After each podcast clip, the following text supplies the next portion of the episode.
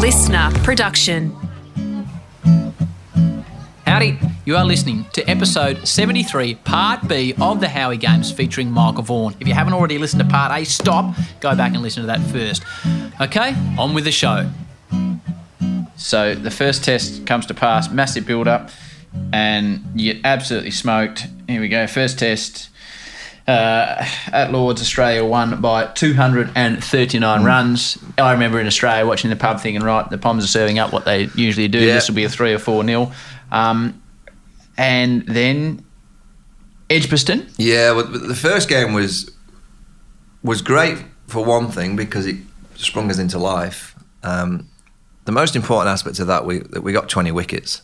You know, England against Australia first test, you generally six or seven wickets. Aussie get 600 and lose by 300, but we lost by plenty. But we, we'd got 20 wickets and not one Australian got a century. So that was a real plus. And Kevin Pietersen arrived, and Kevin got two fifties and smashed them all to all parts. 57 and 64 And it's the only time I've stood up in the group and given them a real rollicking Right. at the end of the game. And it wasn't to do with it, it was to do with mentality. I just felt we were scared. And that's the one thing that I, I never, ever wanted my teams to be was scared.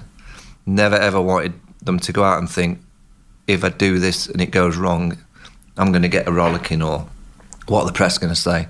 That was something as a captain I tried to completely clear out. I didn't give a damn as long as we had a pop. As long as they took the, the Aussies on. So I said, look, we, we're lucky, we've got eight days to go and get your minds right. No one do anything. Don't react. And I announced, I mean, I shouldn't have done it at the time because obviously I'm a selector, but I'm not there to just say the 11. But I announced the team for the next test. I said, none of you worry. There'll be all sorts of kind of stories saying you might not play. You, you're playing. I said, we're going to go again. I said, but we're going to be aggressive. I said, and when we get the bat in hand, I said, if Shane Warne pitches one up, we're going to launch him. I said, if McGrath pitches one we're going to launch him. We're not going to do what we did here, sit on the back foot and kind of play timid. We're just going to go for it. I said, we might get bowled out for 100. I said, but there's no way we're playing in that fashion. I said, the bowler's great, did a great job. You'll go again next week, be aggressive, get into the faces. I said, but as a batting unit, just for the next eight days, just think about scoring runs. Just think about hitting them because it's the only way we can beat them. You know, if you actually looked at, and the, the only science that I looked at with Australia around that time, they were bowling the opposition out in around 78 to 81 overs on average. And that was over the course of four or five years in the first innings. we were taking about 115. They were scoring at about, I think, 3.4s, and we were scoring about 2.6s. Hmm. So just the science was that, you know, they were scoring quicker and we were scoring slower. So we'd have to bat a lot longer than them, and they were used to bowling teams out in eight overs. So I said, in our minds against that kind of thing, we've got to work out a plan of how many we can get in that 80 over period. And if we bat longer, great, but we've got to be aggressive for 80 overs. And that was the whole focus going to Edgbaston that we arrived and I, I gave a similar speech two days before, and the coach was looking at me going, "This could go awfully wrong." I said, "What went wrong last week?" I said, "So I'm willing to take that risk, and let's just see. Let's try and free them. I don't want them to feel any pressure that they're worried about the place, uh, worried about the series. This is like a, a free free reign. Just go and have a pop." And then we got lucky on the morning, obviously with. You know, I've never seen an England team celebrate someone being stretched off the pitch at half nine before. but when Glenn McGrath was being stretched off, Shot on a a ball. load of low fives going around the group. We were trying to stay like cool for school, and then Trescothick, massive smiles, like big batch of sausages had arrived for Trez. no McGrath. Oh. And then Ricky at the toss decides to have a bowl. I don't know if you've seen the DVD, but you see my face. I've never grabbed a captain's hand as quick in all my time. It was a dryish wicket. There's a bit of moisture and overhead, and I think Ricky probably thought oh, they batted that badly at Lords. You know, I know he's been absolutely caned for that decision since, but you can actually understand why he did it because of the way we played at Lords, his team, but no McGrath. And we just went out that open day and pelted them. We got 400 in 80 overs. 407, Trescothick 90, Australia replied with 308. Then you guys get knocked over cheaply. The King gets 6 for 46, England all out for 182. So Australia was set somewhere around the 280 mark, and you had them in all sorts of trouble. Yeah, I mean, that, that's, that, that, it was a great game. Well, we, we, we couldn't play any better. And there were so many like little fractions to that game that you look back on. You know, the last wicket partnership between Flintoff and Simon Jones in the second innings got us to a target that we could defend that over that Freddie bowled to Ricky Ponting, just Justin Langer wicket, and then the four balls that he bowled to Ricky with him getting uh, out that last ball was incredible cricket. The Harmison, Harmison's never bowled a slow ball. He never bowled one before. He's never bowled one since. Got Michael Clarke the third night bowled. You know the crowd on the Sunday morning, Warney coming out and flicking a few, and then Binga getting pelted. And Brett Lee and Michael Kasprowicz have now put on 59 for the last wicket. And incredibly, Australia only need three more runs to win the test. So Edgbaston, it was an incredible win, obviously at the end when was Kasprowicz. Yeah, glove down the leg side, catch for Geraint Jones. Um, and you on the field at that point? Yeah, yeah. Well, what an epic performance! Just three to win now. The crowd can barely move or speak. Harmison bowls to Kasprowicz, short. He fends at it, caught. He's given him. Jones has taken the catch. Kasprowicz is out, and England have won the second test by two runs. Kasprowicz can't believe it. I'm not sure anyone can, but what a finish.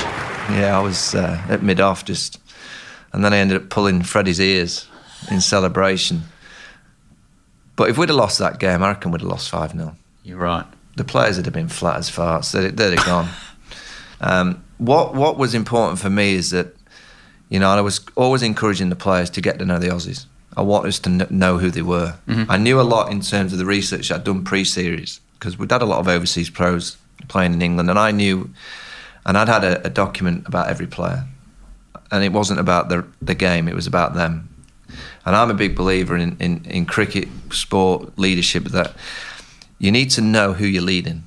So when you become a captain, you know, I look at young captains and they, they try and work the tactics first and foremost my encouragement to any young captain is you've got to know who you're leading. You've got to find out the people that you're leading. So go out your way to find out who the human being is. Not the cricketer. You can see the cricketer. The cricketer left arm over or right arm over. He bowls or he bats and he averages X or Y. But you've got to find out who the person is.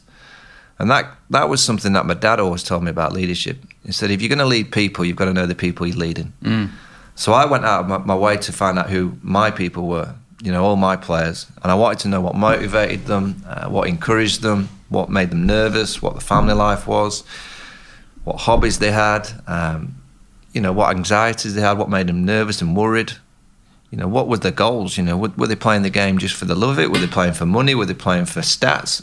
I didn't mind what it was, but I needed to know. So I could just trigger them into action on pressure moments or pressure days. And on the reverse, I encouraged us to to find out who Australia were. So as much as we had all the documents of every player giving us insight of who they were, who they were mates with in the Aussie team, who wasn't quite as matey as maybe we thought they were, because as a team they look like a juggernaut. But in any team, there's always fractions. There's always personalities that clash, even the great, great teams. And we knew everything. And when we won that game, we had all the Aussies in the dressing room, and I encouraged every player to stay. I said, "Stay, and we find out more." and we make sure that you know we sit with Gilly, we sit with Warney, and, you, will end up going, they're great guys, and oh, isn't Warney a good laugh? So when he's actually bowling the week after, you, you can just think, mate, he'll abuse you. He's going to abuse you, whatever you do. You're playing golf, poker, whatever. But you can look him in the eye and go, but mate, you're a, you're a decent lad. You know, you're right. quite humorous. All right, you're a great leg spinner, but it's a lot easier to face players like that when you actually know who they are. Before in 2003, we were encouraged not to speak to Australians the players. And I think you're putting, particularly yeah. when you're playing against that quality, you're putting them on this pedestal that you think, God, they're aliens, they're unbelievable. So I encourage the players to to try and find out a bit more about them. Your, your, your little document, your dossier about the Australians' personalities. Can you give me a couple of just lines for various players, or not? Like for example, Matty Hayden. Yeah, well, look, we we knew Hayden and Langer were close. We knew they were close. Um, we knew there was a, a couple of issues with with Warney and, and a couple of the players. Um, what were the thoughts on Punter as a person? The document said you got to wind him up. Right. Try and get him into the battle and wind him up. Okay. McGrath. McGrath, just try and hit him for boundaries. He'll get wound up. But Ricky one was was interesting because if, if you look at that series, and he was under pressure because I think for the first time the Aussies fell after Edgbaston they were up against an England team that was, was going to play strong and we were going to attack and we weren't going to back down. That was probably evident to them in the one day series prior mm. that we, we kind of went toe to toe with them in that series. Um, and if you go back to that series, and, and, what really I found hard about playing against Ricky was he, he was like my hero. He, hmm. he's the one player that I used to try and emulate. So I'm at mid on and I'm telling my team, get into him. You know, let's try and wind him up. And then the other thing went, it's Ricky Ponting. it's Ricky Ponting. He's like, like he's great. And I'm going to think, got to keep getting into him, keep winding him up. You know, it, and he, he, he, knew we were doing it, but like throwing the ball into the keeper, he hated it if it fizzed past his ears. He hated it. So I said, keep doing it. Got to keep, just got to try and break his mentality. He's too good. You know, just little things like, you know, you go to Trent Bridge when he spat at the coach when he was run out by Gary Pratt. The substitute fielder. Yeah, and on. he was pointing. I knew then. I knew that we'd done the job. Flintoff to Martyn. He plays it into the covers, sets off for a single. Ponting will have to hurry here. Shot at the stumps, hits! And Ponting, I think he's short of his ground. It's the substitute, Gary Pratt. And the Australian captain has run out. Ricky Ponting is not happy. He seems to be gesturing at the English coach on his way off. And I knew that we'd, we'd riled them enough that it was our series to win then. And as much you need so much luck when you play when you're playing those great you need your team to be able to take the mentality on.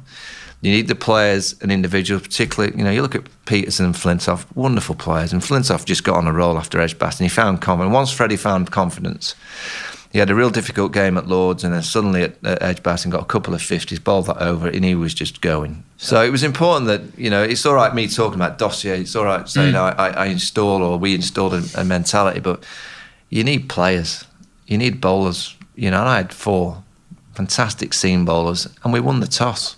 Yeah, you know, we batted first. You know, I just think when you're playing that great team, it was all our remit was bat first, get a number. Even if it was just 250, 300, at least it's the number. And just see. And we'll give the ball to the likes of Harmy, Freddie, Simon Jones, and Hoggy.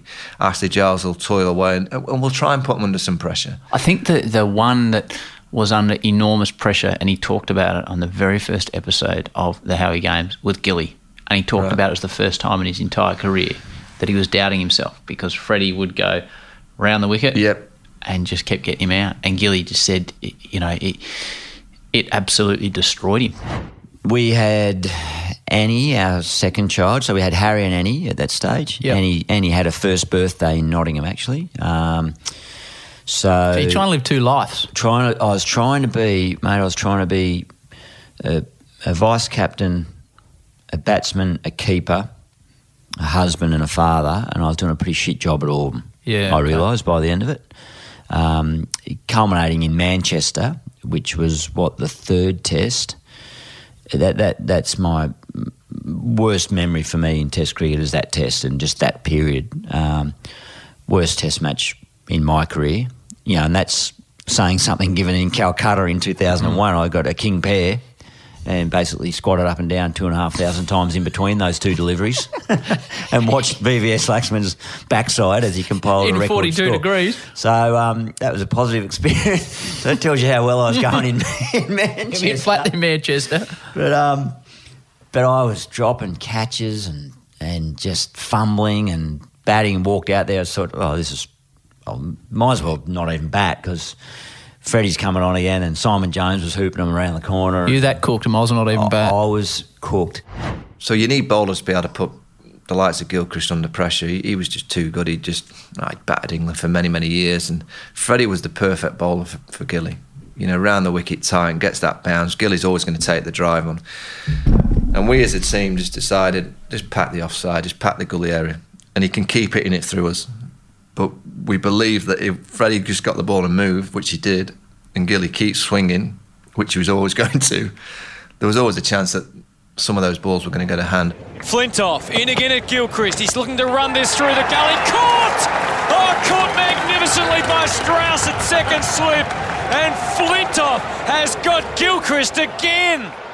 You know, you look at series previous, England probably didn't have that, that skill of, mm. of, of, of Freddie Flintoff to be able to create that angle and also Gilly got two or three that went through the gaps and over the top. And he was that kind of player that once he was away, he was going. And then we got him early at Lords a couple of times, and he then got out to Ashley Giles at Edgbaston and caught me down. We, we, we, we encouraged the bowlers to believe that when we were facing attacking players like Gilly, we'd go on the attack. You know, don't worry about the ball going to the boundary because it's going to go anyway.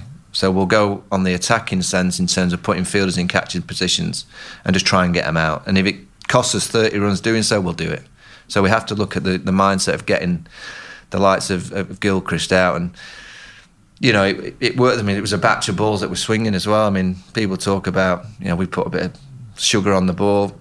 You know, every team in the world was doing it at the time and, and, and still does. And I, I think it's fine. But the fact is, there's no scientific proof that that works. It was just a batch of balls that swung and also reverse swung. You know, there was just a dry summer, dry pitches. Get a few runs on the board, lob it to the likes of Freddie and Kerr, and the rest is history. Third test, Old Trafford, Manchester, England 444, Australia 302. England 6 for 280 declared. Australia hung on 9 for 371 and celebrated a draw. Yeah. I, I, that was, again, leadership's instinctive. You know, you can't plan that much. I mean, tactically, you have, a, you have an awareness and a, and a, I used to visualize field sets bowling changes and, and combinations for certain players. And my belief is captaincy is about making it as awkward as you can for the opposition. So whoever comes out, make that initial 20 ball period as awkward as you possibly can. So you put the combinations onto that batsman that he would least like to face at that moment. Mm-hmm. And when he's in, you know you've got to just kind of vary it a bit. But that first 20 balls of any batting um, new start is so important. And that's what we, we try to do in, in that series. But throughout the series, I, I, I because we'd we'd heard a bit about the Aussies that they were starting to have a bit of inner fighting. You know, we'd heard that Buchanan was not getting on with Warney, and we you know, you know everything as a team. And I went back to 2002 3 where they battered us. All right, we won the last test in Sydney and we ended up going into the dressing rooms. And we were having beers at the SCG. And it was great. Steve, I actually got the chance to speak to Steve Waugh for a bit. And he's, he's an idol of mine. I think he's a, a wonderful player. I know he for some reason he gets criticised for being selfish. I mean, I, I, don't see that. I just see a great, great cricketer and a wonderful leader, hard leader. And I remember sitting with the Aussies, and, and I felt that they were talking to us in a way that they were talking down to some of the England players. And I felt that it was almost, oh, you, you guys overcomplicate it. You know, you just watch the ball and hit it. You know, you're not positive enough. You count your games full of excuse. And I was listening to some of this, and I was like, well, I'm not too sure. I think some of it's true, but I'm not too sure all of it's true. You've just got to be a little bit respectful that in the minute you've got a great team. And at the minute we don't have a great team, but you, we might have one one day. Mm. So be, be respectful. And when I saw the Aussies celebrating, for some reason it triggered my mind to that dressing room. So just one ball remains. Can Brett Lee see out this final delivery? Harmison bowls. Brett Lee, he's done it. He survives. He turns it on the onside. Australia holds on for a draw. More drama in this series. And look at the balcony. Amazing scenes there from the Aussies. They're celebrating like it's a victory. Thinking, wait a minute. It was only two years ago. I was in that dressing room and they were belittling us. Hmm. Look at them. They're on that dressing room jumping up and down. They've drawn. We've just played a great game of cricket dominated every single session, bar one on the Saturday where Warner got us with the bat. You made 166. Yeah, got a bit fortunate. Yeah, dropped. Bowled off a no ball. Gilly dropped me the next ball. I owe a lot to Gilly, actually. He's done well for me. dropped me, got 100. Played poorly in the Ashes in 05, thanks. Did nice to get me a Fox contract in Australia. nice big juicy one. Yeah, cheers, Gilly. Um, so you get to the fourth test. England make 477, Australia out for 218. The follow on of 387. So you just need 129 to take a 2 1 lead in the Ashes, Warney. Wickets fall. Warney, 4 for 31. How are you in the dressing room when the wickets are falling? When you're potentially losing the unlosable, which is from my point of view, what England always used to do. Warne into Strauss, and he's taken. Clarke takes the catch and slip. Warner's got a third wicket, and England are stumbling badly. Yeah, and I think the Aussies got that wrong because Warney should have opened the bowling. He thinks so as well. He should have. Because we got off to a flyer. We got to 30, I think, for none. If Warney had opened the bowling because it was ragging and it was just, it was awkward. And, and I was panicking because I'd obviously enforced the follow on. Just gone with the emotion of the game rather than probably taking a step back. Simon Jones had just got six for, got the team, and Jonesy was on the bal- uh, on the boundary having a drink. So I got the team to go and said, "Come on, what do you want to do?" And I, I think that's what you do as a captain. As to enforce the follow on. Yeah. I looked in their eyes, and all of them went, "We're going for it. We'll go again." The crowd were going nuts. So I went, "You sure?" And they went, "Yeah." I said, "Brilliant. I'll back that. Let's go. We'll get them back out there." And Simon Jones was on the bal- on the boundary having a drink. So we kind of had the conversation. He'd gone, "Yeah, do it." We go off, come back out. Jonesy just got six. I gave him the new ball. I said, Come on, Jonesy, go again. I think he's three balls into his first spell. He come, oh, I'm injured, mate. I was like, Oh, what? Come on, Josie. I went, Come on. He goes, Walked off, off. That's it. He's done. He never played for England again. Never played again. His ankle had gone. So clearly we're, we're one lie. And that's why Gary Pratt was on the pitch. So as much as we did try and wind the Aussies up in terms of bringing fielders on because I knew it was winding Ricky up. I'm sorry, Rick, but that was just our tactic around that time to try and get into that that great mindset of that team. Gary was on for Simon Jones. You know, he just happened to be a brilliant fielder, fielding at cover point. Just happened to just be. Happened, you know, Just we happened. Good got, captaincy. We just got a bit lucky there. But Oh, yeah. yeah, Simon never played again, and then the Aussies they were unlucky in that Simon Katich got a stinker of an LB, stinker. I think Damien Martyn might have had a stinker as well. Again, this this era of DRS, they wouldn't have been out. I reckon if those two have not been given out, we'd have been chasing 200 plus, and that's game done and dusted. And I always think when you're chasing, there's a real concern when Matthew Hoggard's padding up. Whatever you're chasing, as soon as you see the Hogster with his pads on, you know there's a worry around the dressing room. But he was the cool, calm Was he? player out in the middle. He got they played a cover drive off Binga four. And the wheelie bin Ashley Giles, who at the start of the, the series, after that initial loss at Lords, there was a few articles, but one I think David Houghton said England are a 10 man team. You know, Ashley Giles does nothing. And he was out there at the end, knocking the final runs. He bowled nicely.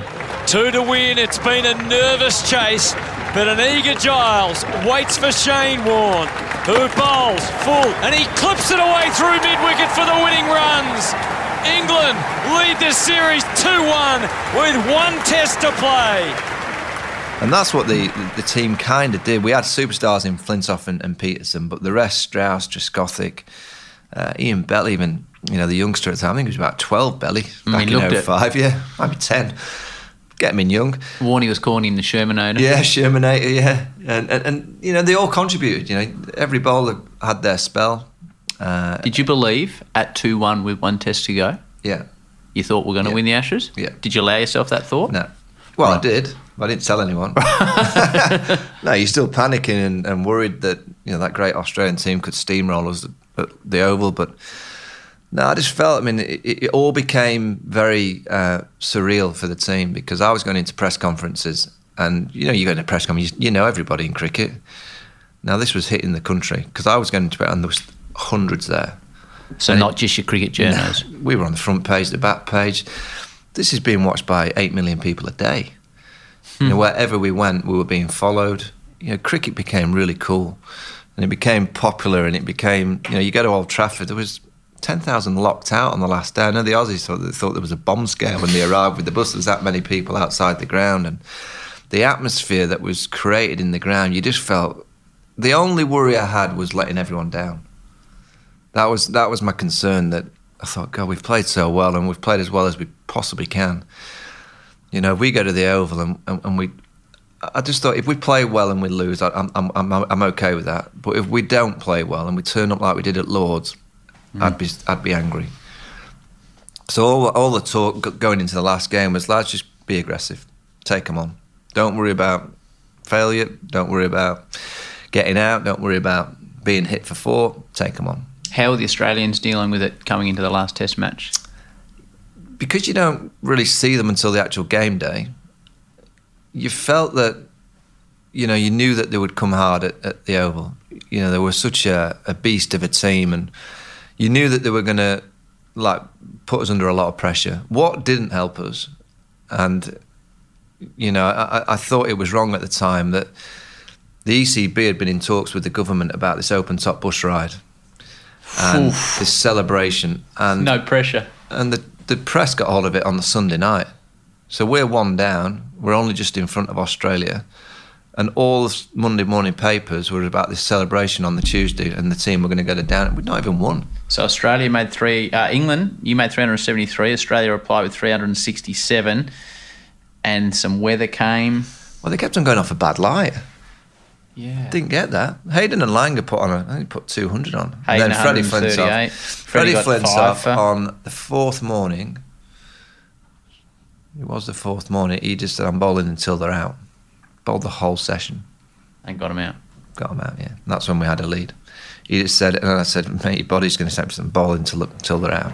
Flintoff charging in again. A short one. Warren, he's miscued it, and it goes in the air straight to the England captain at mid on, and he takes the catch. Five wickets for the unstoppable Flintoff. And you know that's the kind of cricketer he was in 2005. It was like, and he knew that it was, you know, as much as it was a, massive moment for, for us as a team, it was a huge moment for Flintoff because he was our talisman. He was, you know, he was the beefy, beefy in '81, and mm. beefy did it all the time against the Aussies. And this was Freddie's time, you know, win the Ashes, be that that star player, and he did that. He did that on that morning. Then we went out to bat, bad light, couldn't get off the ground quick enough. Sunday night, that's it's hard to not have those those kind of dreams when you're a day away of lifting the urn. It's a it's a horrible but great feeling going to bed thinking I'm a day away. But it it felt so long. That last day was probably the longest day I've had in cricket because McGrath came out and Warney came out and got wickets. Warney got six, but a fella who has appeared on the Howie Games by the name of Kevin Pietersen made 158. Warney dropped him. Yeah, he did. Yeah. Brett Lee still striving for that crucial breakthrough. Steams into Pietersen. Edge caught, dropped. Oh, dropped by Warren. Slipper was in, then it was out. What a moment that could be in the series. Kevin Pietersen dropped by Shane Warne. But Kev, pre-lunch, when we lost the wickets, and, and, and Binga bowled the quickest spell of the series, he peppered him, hit him. And Kev was, uh, I've never seen Kev like this. I've never seen him before, I've never seen him since. But he was in there, I just had my um, chicken in plum sauce. Beautiful at the air, well, the best chicken in the country. so I've had my chicken in plum sauce, and we must have been 100 ahead, 110 ahead. Still two sessions to play. Yeah, two sessions to play. Pitch is playing well. Forecast is good. And I go in the dressing room and Kev's in the corner and he's, and he's shaking. And I'm looking and he goes, Skip, can I have a word? I said, yeah. I said, what's up? He went, I'm confused. I said, about what? And he said, I'm confused about the way I should play. Hmm. I said, I've just seen that. I said, Binga drops it short, smack him into the stands. He said, really? I said, Kev, I said, you picked in the side to be aggressive. I said, just because we're now getting closer, you're not changing. I said, so the next half an hour when you get out there, you just try and whack it. I said, I'm not having you defend. I'm not, if you get out defending the ball in front of your face and it balloons to the slips, like it did just before lunch and it went over for four, I said, you're not coming back in here. I said, get out there and take them on. I said, an hour of you, we win. End off.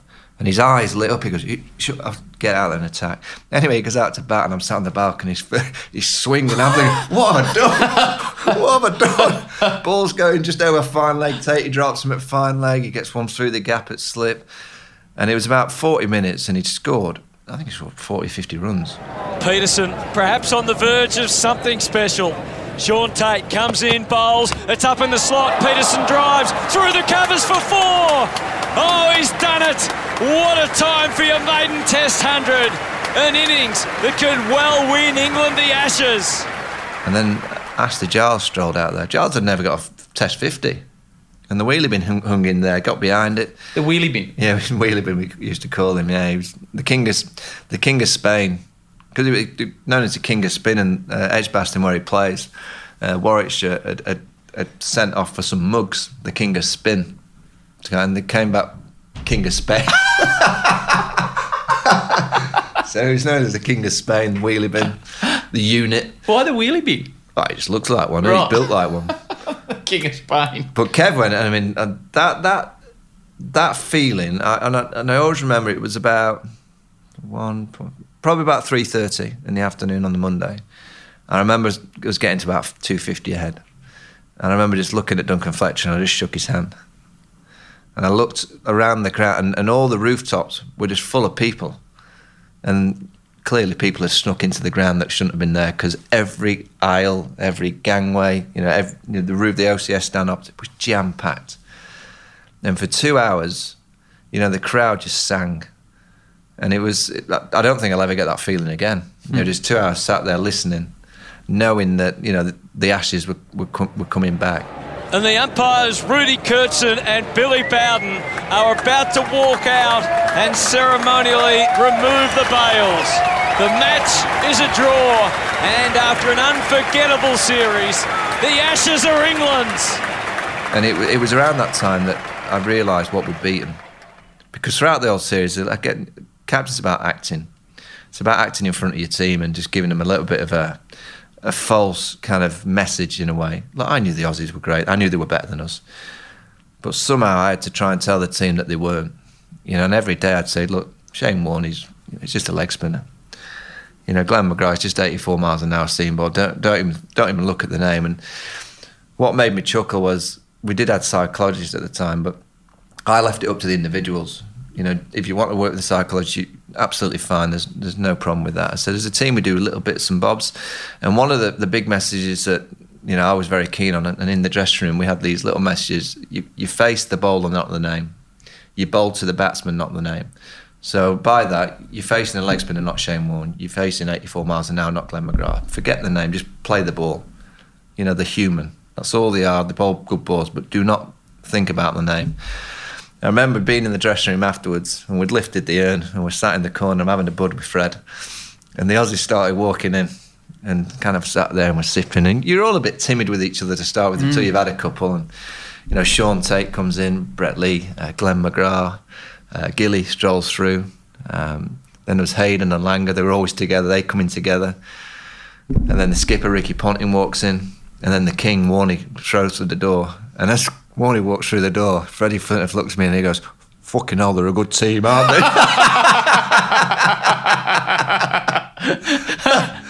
I said, "You're right. Yeah, I think that's. I think we've conned a few this last few weeks. And, I think you're right."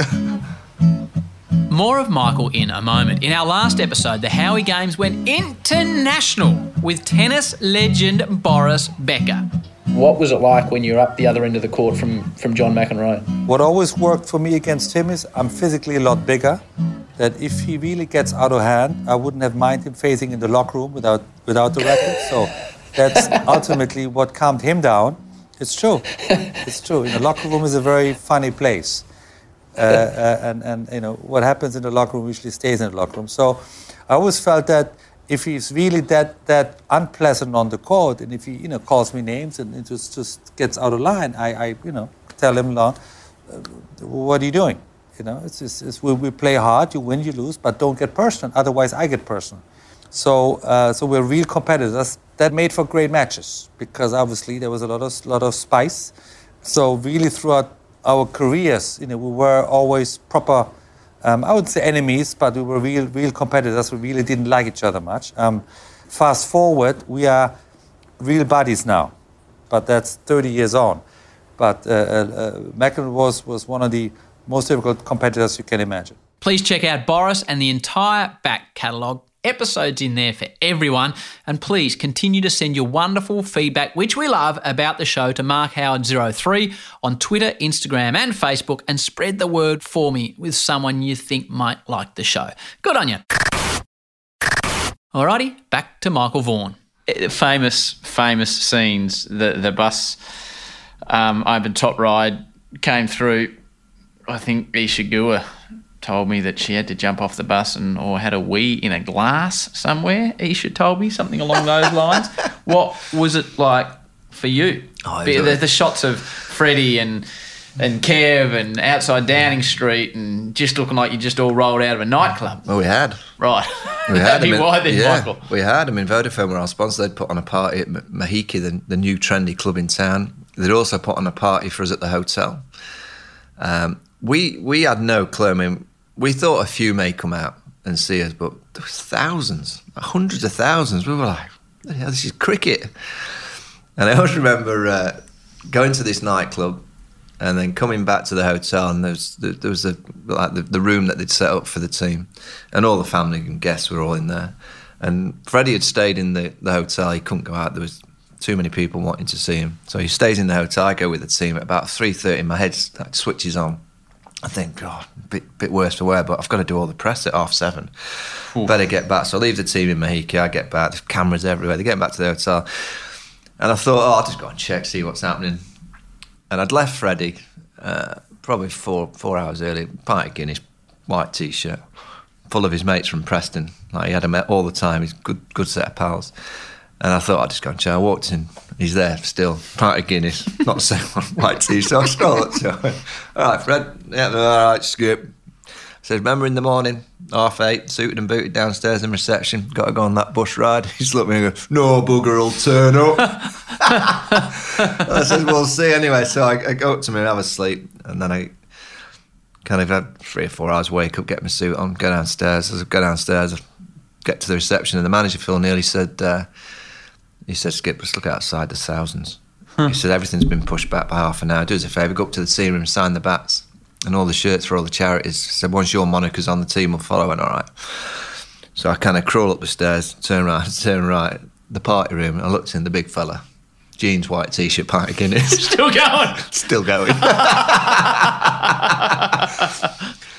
so I had to shout at him, Freddie suited and booted, and I'll see you downstairs. Right, Skip, yeah, want one for the road? see you in an hour, mate. So I go and stand the bats, go downstairs, do the do the interviews. Half eight comes, or quarter to nine, whenever it was. Phil Neale's, a, he's a flapper, Phil, great guy, but he flaps. And they'd made this funnel from um, all the hotel staff for us to go from reception to get on this double decker bus. Cameras everywhere. And it gets to about quarter, no Flintoff. So the manager Phil says, Freddie, where is he? I said, oh, here, don't worry. I'm thinking, no chance to never turn up. All of a sudden he arrives down the stairs and he just comes down, his suit obviously been done, he's tied by his missus, and he comes straight to me. I always remember he just comes up to me and he whispers in my ear he goes, struggling, Skip. I says, don't worry, mate, we'll get you on the bus, we'll get you to number 10. I remember getting to number 10, it's a true story. And I got the lads and I said, come on, just make yourself look half decent. There'll be a lot of cameras there. I says, no, you probably it's a pain in the ass, but come on, let's just uh, look half decent. We go into the garden, go down these steps into number 10 garden. And as we get in the garden, on the right is a table full of beer. And on the left, table full of wine. And I kid you, after a minute, Steve Harmison strolls up to me and goes, Skipper, got a problem. I went, Steve, what is your problem? He goes, the beer's warm. I went, disaster, Steve. I said, just make do. I said, we're only here for an hour and a half. I kid you not. 10 minutes later, the posh lad, Andrew Strauss, he walks up to me he goes, Skipper, got a problem. I said, Straussy, what is your problem? He goes, the Pinot Gris is a little bit warm. So I went, seriously, you guys? I know there's a load of waitresses and waiters on this wall, and there's a little kid in the end. So I said, excuse me, sir, I said, can I have a wait? He said, yes. He said, uh, what can I do for you? I said, look, I said, don't want to be picky, but the beer's a bit warm, wine's a bit bit warm. Any chance you can get some cold stuff? Shot up the stairs, right? Five minutes later, carrying this box of beers, and he's got his mate carrying this box of wines, wine. He puts them down. The lad's steaming. I went, "Oh, thanks, mate." So I get twenty quid out of my pocket. I went, "Thanks a lot, mate. Thank you for that." He goes, "No, no, I can't accept that." I said, "Of course you are. You're, you're a waiter, aren't you?" He goes, "No, I'm not a waiter." I said, "If you don't mind, who are you?" He said, oh, "He said I'm Euan Blair." the, the PM son. PM said he was four, 14. 14 at the time. We then had an hour or so there, and then we had to leave, and we got kind of kicked out. Someone had pissed in the in, in the flowers. Not too sure who, but Oh, sure, you're not sure. I think you can guess. And we had this last one duty to have a picture taken on the number ten steps with the prime minister. So I get all the guys in the in the in the, in the like the. Uh, in the tunnel just before we're going up there, I said, "Look, ties on again. Get it, get it done up. I know it's again pain in the ass, but it's a picture. We'll, we'll, we'll kind of keep this forever." That lad's doing the ties, and we get to the steps, and we're stood there, and we're all as a huddle, and I'm next to Hoggy, and the the prime minister's not there, so we wait, and all of a sudden he comes, and as he comes, he stands in between me and Matt Hoggard, and there's thousands of cameras opposite, and he comes and positions himself next to Hoggy, and Hoggy, we're, we're all worse for wear. And he looks over to all the cameras and goes, oh, I wonder what all the cameras are here for. And Hoggy just looks at me and goes, To take our picture, you knob. you know. He's dropped it on Tony Blair. You knob to the PM.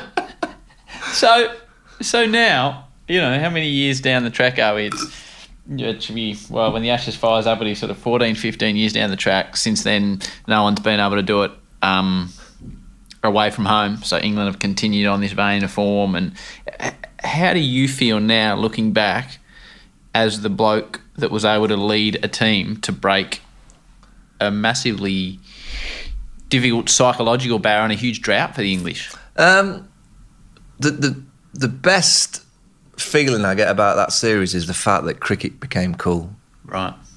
That you know, and it, it was down to two teams. It wasn't you know the team that I had was great. They played it the way that I like the game to be played, which was fearless, aggressive, but smart at times. Um, that Australian team were unbelievable team, and the fact that we only beat them two one, and they took us to the last session, and we couldn't play any better than that. You think we only got forty wickets, And made runs. made runs, got wickets, dropped the odd chance. Yes. But they were a great, great team, and I, I think the fact that the whole country were talking about cricket and kids. Again, the best thing I get now is when someone comes to me and goes, "You know, the reason I play cricket is because of 2005," and that I, I don't think you can get a better feeling than that. And as much as we won, and it changed, you know, it changed my life, it changed many of the players' lives, and it changed English cricket because the belief that you can take on great teams was installed, and and it installed in me that to, to, to take on any kind of challenge, whether it's business, uh, you know, sport, the only way that you can take real big challenges is take risks. And it's about what risks you take at the right time. And we just managed to take risks, and also you need luck. Again, you need lots of luck to go your way. And I do believe that you do the right things, and luck does tend to sway your way. And you know, from Ricky's decision at the toss to Glenn McGrath falling over the ball, Warney dropping Kevin Pietersen on that last day. Um, there was so many things. Me winning the toss at Trent Bridge and Old Trafford. You know, they're lucky things. You know, but I think ultimately over the course of five games, we were the better team on that occasion. And you know, when you you hear of over 10 million watching cricket, and then you hear you know, of hundreds of thousands coming out to see cricketers celebrate. Mm. All right, we might celebrate a bit too much, but I just think, thought it was great for the game. It was a real shame that it was the last time that cricket was on terrestrial TV in the UK. That was a, that was a real shame. I think the English board know now that they, they made a big mistake. You know, they should have kept a little bit. I completely understand, you know, the kind of financial models and I, and, and, and what pay per view TV has brought to cricket has been fantastic in terms of the expense and, and, and the investment and what it's done to English cricket and all the grassroots systems and, and the women's game has been um, great at, for it. But you know, for, for not every kid in the country to see it the year after in particular, you know, I think that was a big. Uh, uh, well, it, it was a silly decision at the time. I don't think they needed to have made it. I did this with the King at the end, and you've been fantastic. This is going to be a great episode.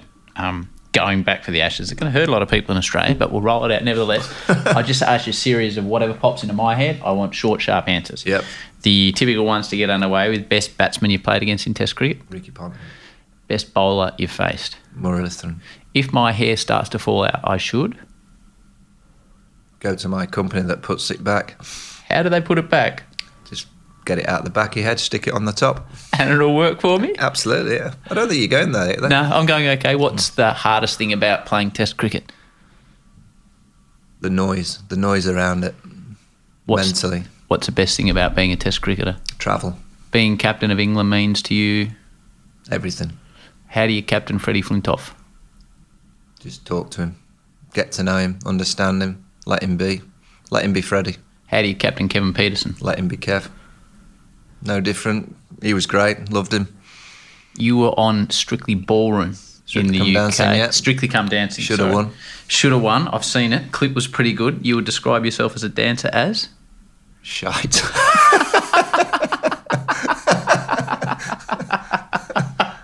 The World Cup, Cricket World Cup in England will be won by England or India.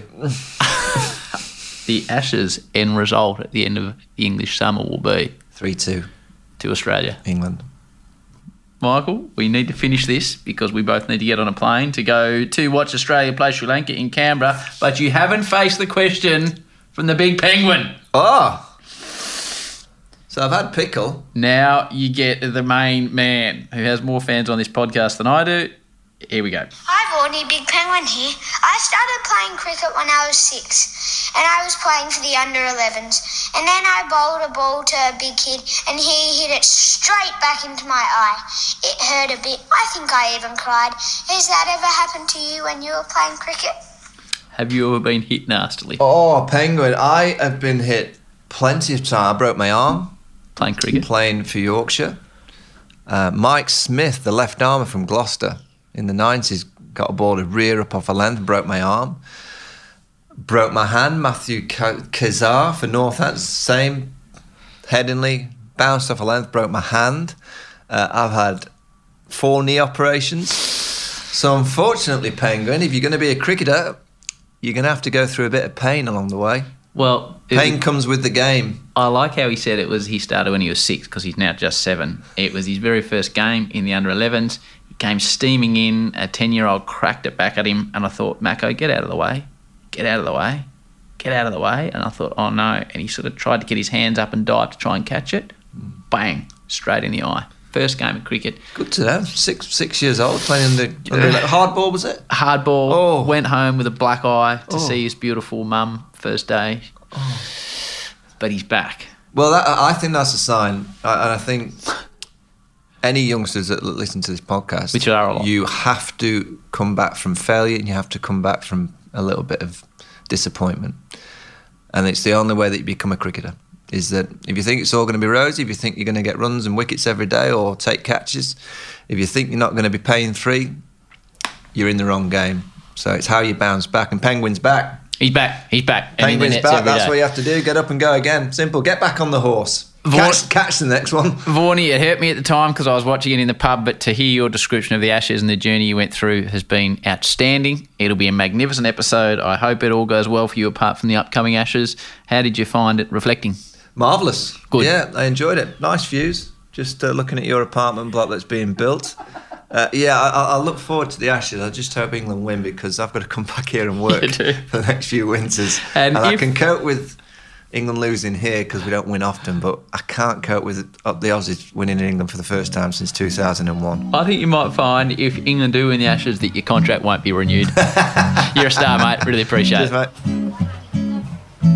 Michael Vaughan, one of sport's true gentlemen. If you're an Aussie, eh, I'm thinking some of the 2005 stuff was a little bit hard to hear. If you're English, well, good luck to you.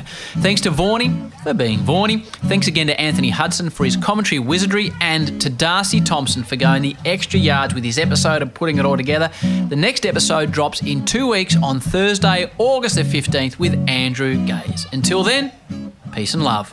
And we can do it if we try, try, try. If we try, try, try. If we try, try, try.